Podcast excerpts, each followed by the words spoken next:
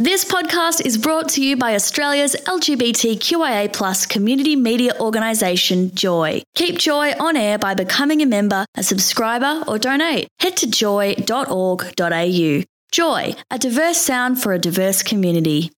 Uh, we had a fantastic first hour of conversations, Paul, didn't we? We did indeed. Um, thank you to all our guests, and thank you, Paul, for the news there. Thank you, Paul. Um, and as always, if you want to send us a message. The uh, text number is 0427 569 949, or you can email us on air at joy.org.au. But we've now got our next guest, Fiona. Yes, uh, Emma Dawson, Executive Director of Per Capita. Uh, welcome back to the show. Thanks so much. Great to be with you. Uh, thanks for your time today. I really appreciate it because I know that you are going to a party this afternoon. Is that right? got a friend's birthday. Yeah. Mm, got to be. You've got to stand up for those. Now, mm-hmm. um, originally, when you and I first started chatting, we were talking, and we can get to this um, uh, about the Greens uh, and their platform of on the rental crisis. Uh, but in between now and then, of course, is the changes to the stage three tax cuts have been announced. And Emma, I believe you've been advocating for some time for these tax cuts. Can you perhaps give us a rundown of what your thoughts are on the um, the changes in policy? Uh, yeah, sure. Thank you. Uh, look, it's it's a massive relief uh, this week to have seen uh, a meaningful change to that uh, tax package that was introduced about five or six years ago by Scott Morrison um, to to really um, redistribute the benefits to low and middle income earners, uh, to make some changes to the tax scales that will provide uh, not just um, more money in the pockets of low income workers, but will give them a, an incentive to take on more hours. It's particularly beneficial for uh, for women in the care sector for part time time workers.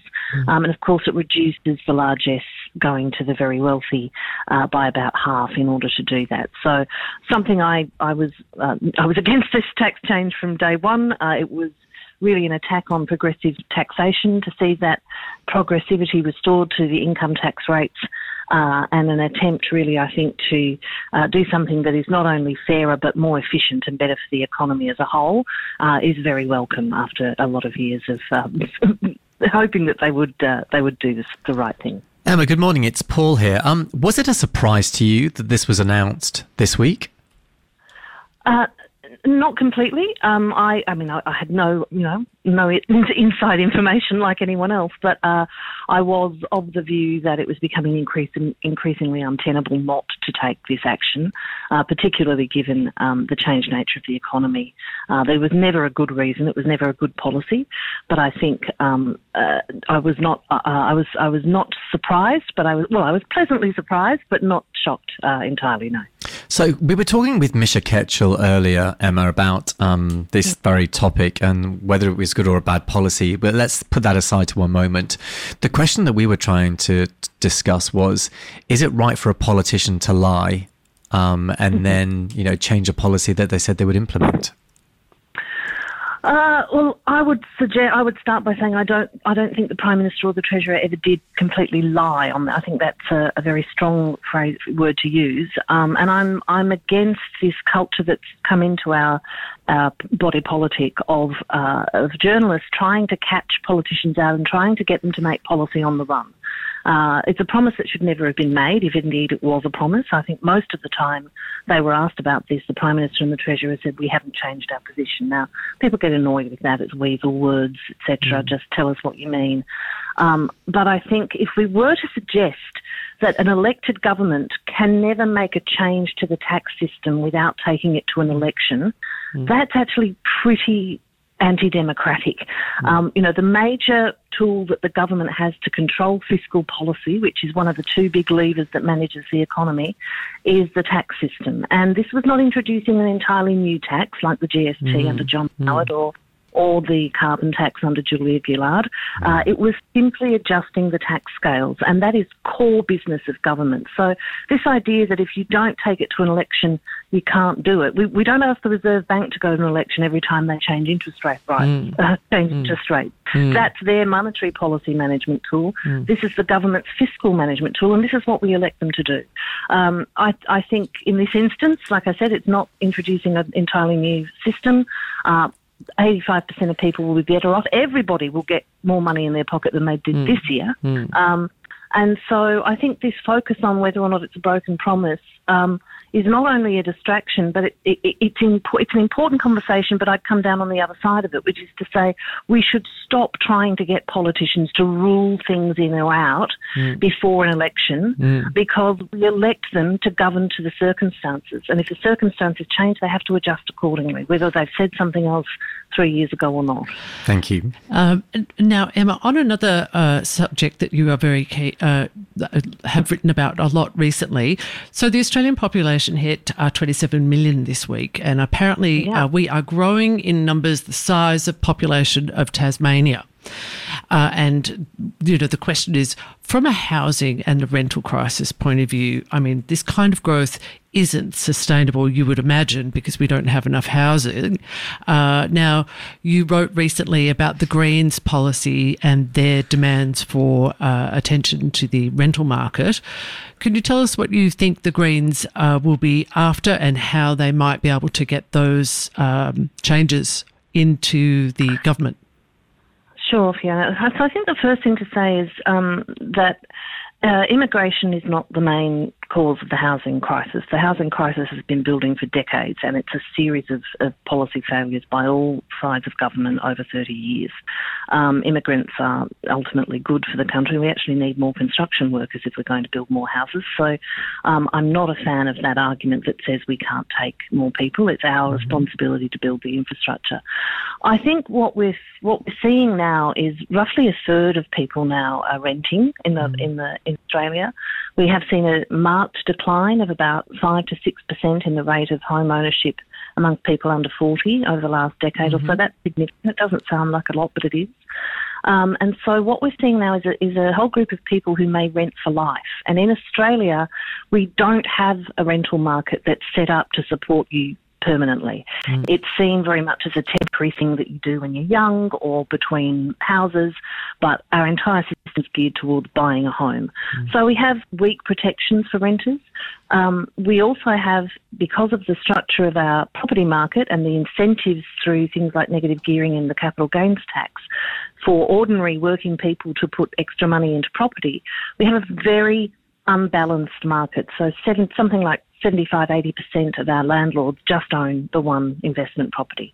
They're not in a position to offer longer leases or the kinds of um, rental arrangements that they have in European countries and America because we don't have those big institutional landlords. So renters have, they do, and particularly at the moment with with skyrocket, skyrocketing rental prices, low vacancies, um, it's really brought a spotlight on the poor conditions of renting in Australia, and that it's not a way to build a life. It's seen as something that's a very much a second class choice. Absolutely. And the thing is that when you are renting, you are at risk. Like you don't have any housing security because you've only got a year long lease. The landlord can toss you out at any time. And if you want any sort of security, uh, home ownership seems like, you know, if you could afford it, seems like a much safer option. So, um, I guess are we are we trying to secure you know better rights for renters? Yeah, look, I think one of the gratifying things is we've seen over the last couple of years, particularly in Victoria um, and in Queensland and New South Wales is now starting to follow suit, uh, is you know changes to things like banning uh, no grounds evictions. That's a really important measure um, because at the moment your landlord can. As you said, turf you out for any reason. That's changed in Victoria. Um, there's still uh, a lack of support for renters. Um, you know, you're not going to, to go through VCAT every time your rent ro- uh, goes up. It's much easier just to move on, even though that's difficult. We don't have, you know, an- uh, adequate regulatory structures in place. One of the big, if not the biggest challenge, is that rents and prices are set by the states. They're regulated by the state governments. Uh, there's not a lot the federal government can do in this space. They don't have power over rents. And uh, three referenda in 1944, uh, 1948, and 1973 all tried. Uh, federal Labor governments tried to get that power from the states, and the Australian people said no, it's in the Constitution. So it's very, very difficult for the government to regulate the current private rental market. What the government can do is act as a player in the market and build more social housing, which um, you know in, to supply and, and puts downward pressure on rents in the private sector too. Emma, I think that that's the fundamental point is that we've almost walked into this crisis over the last 30 years with our eyes closed because what you're describing is a fundamental shift in housing um, in, and how we operate and, and, use our housing security and our housing stock. Mm. Do you think we can actually reverse the trend though and try and mm. kickstart a massive housing building program that actually takes us back off the rental drug and gives home ownership yeah. opportunities to more? Yeah, look, I hope so. I, th- I, think I think it's important to say we shouldn't give up on home ownership. Mm. It, it, brings many many goods, uh, good things for people other than just a, an immediate roof over their heads. Like you said, that sense of security, the ability to put down roots in a community. It also um, leads to you know we, there's a strong correlation between owning a home and having a higher income, uh, not mm. the not the other way around. Uh, so home ownership is a good thing. Um, what the government's doing at the moment is building a lot of social housing for commu- and community housing, public and community housing for rentals, um, and they're introducing into the into the Parliament when they come back in February a help to buy scheme, which will allow the government to be like a shared equity mm. uh, investor with you in your first home. Uh, so there's, there's targeting both sides there, both the rental market and uh, home ownership. We can turn it around, but it is going to take time. And one of the things that nobody seems willing to talk about is those tax concessions that mm. really distort mm. the investment behaviour and encourage speculation in mm. the market. Mm. And that creates a very unstable market as well. These things take a lot of time, and, and uh, we, we took a lot of time to get into this mm. mess going to take us some time to get out. Yeah. Yeah, those top those uh, areas are political hot potatoes. Uh, Emma, mm. thank you so much. We have run out of time. I'd uh, love to have you back again to talk more about these subjects because I'm sure the Joy listeners are very keen to to hear your points of view on this. Have a great week, the rest of your weekend, and thanks again. Thanks so much. I'd love to talk to you anytime. Okay. Thanks, Emma. Bye, Emma. You're on Saturday Magazine with Paul and with Fiona this morning. Stay with us. We've got a whole lot more coming up. Thanks for listening to another Joy podcast brought to you by Australia's LGBTQIA plus community media organisation, Joy. Help keep Joy on air. Head to joy.org.au. Joy, a diverse sound for a diverse community.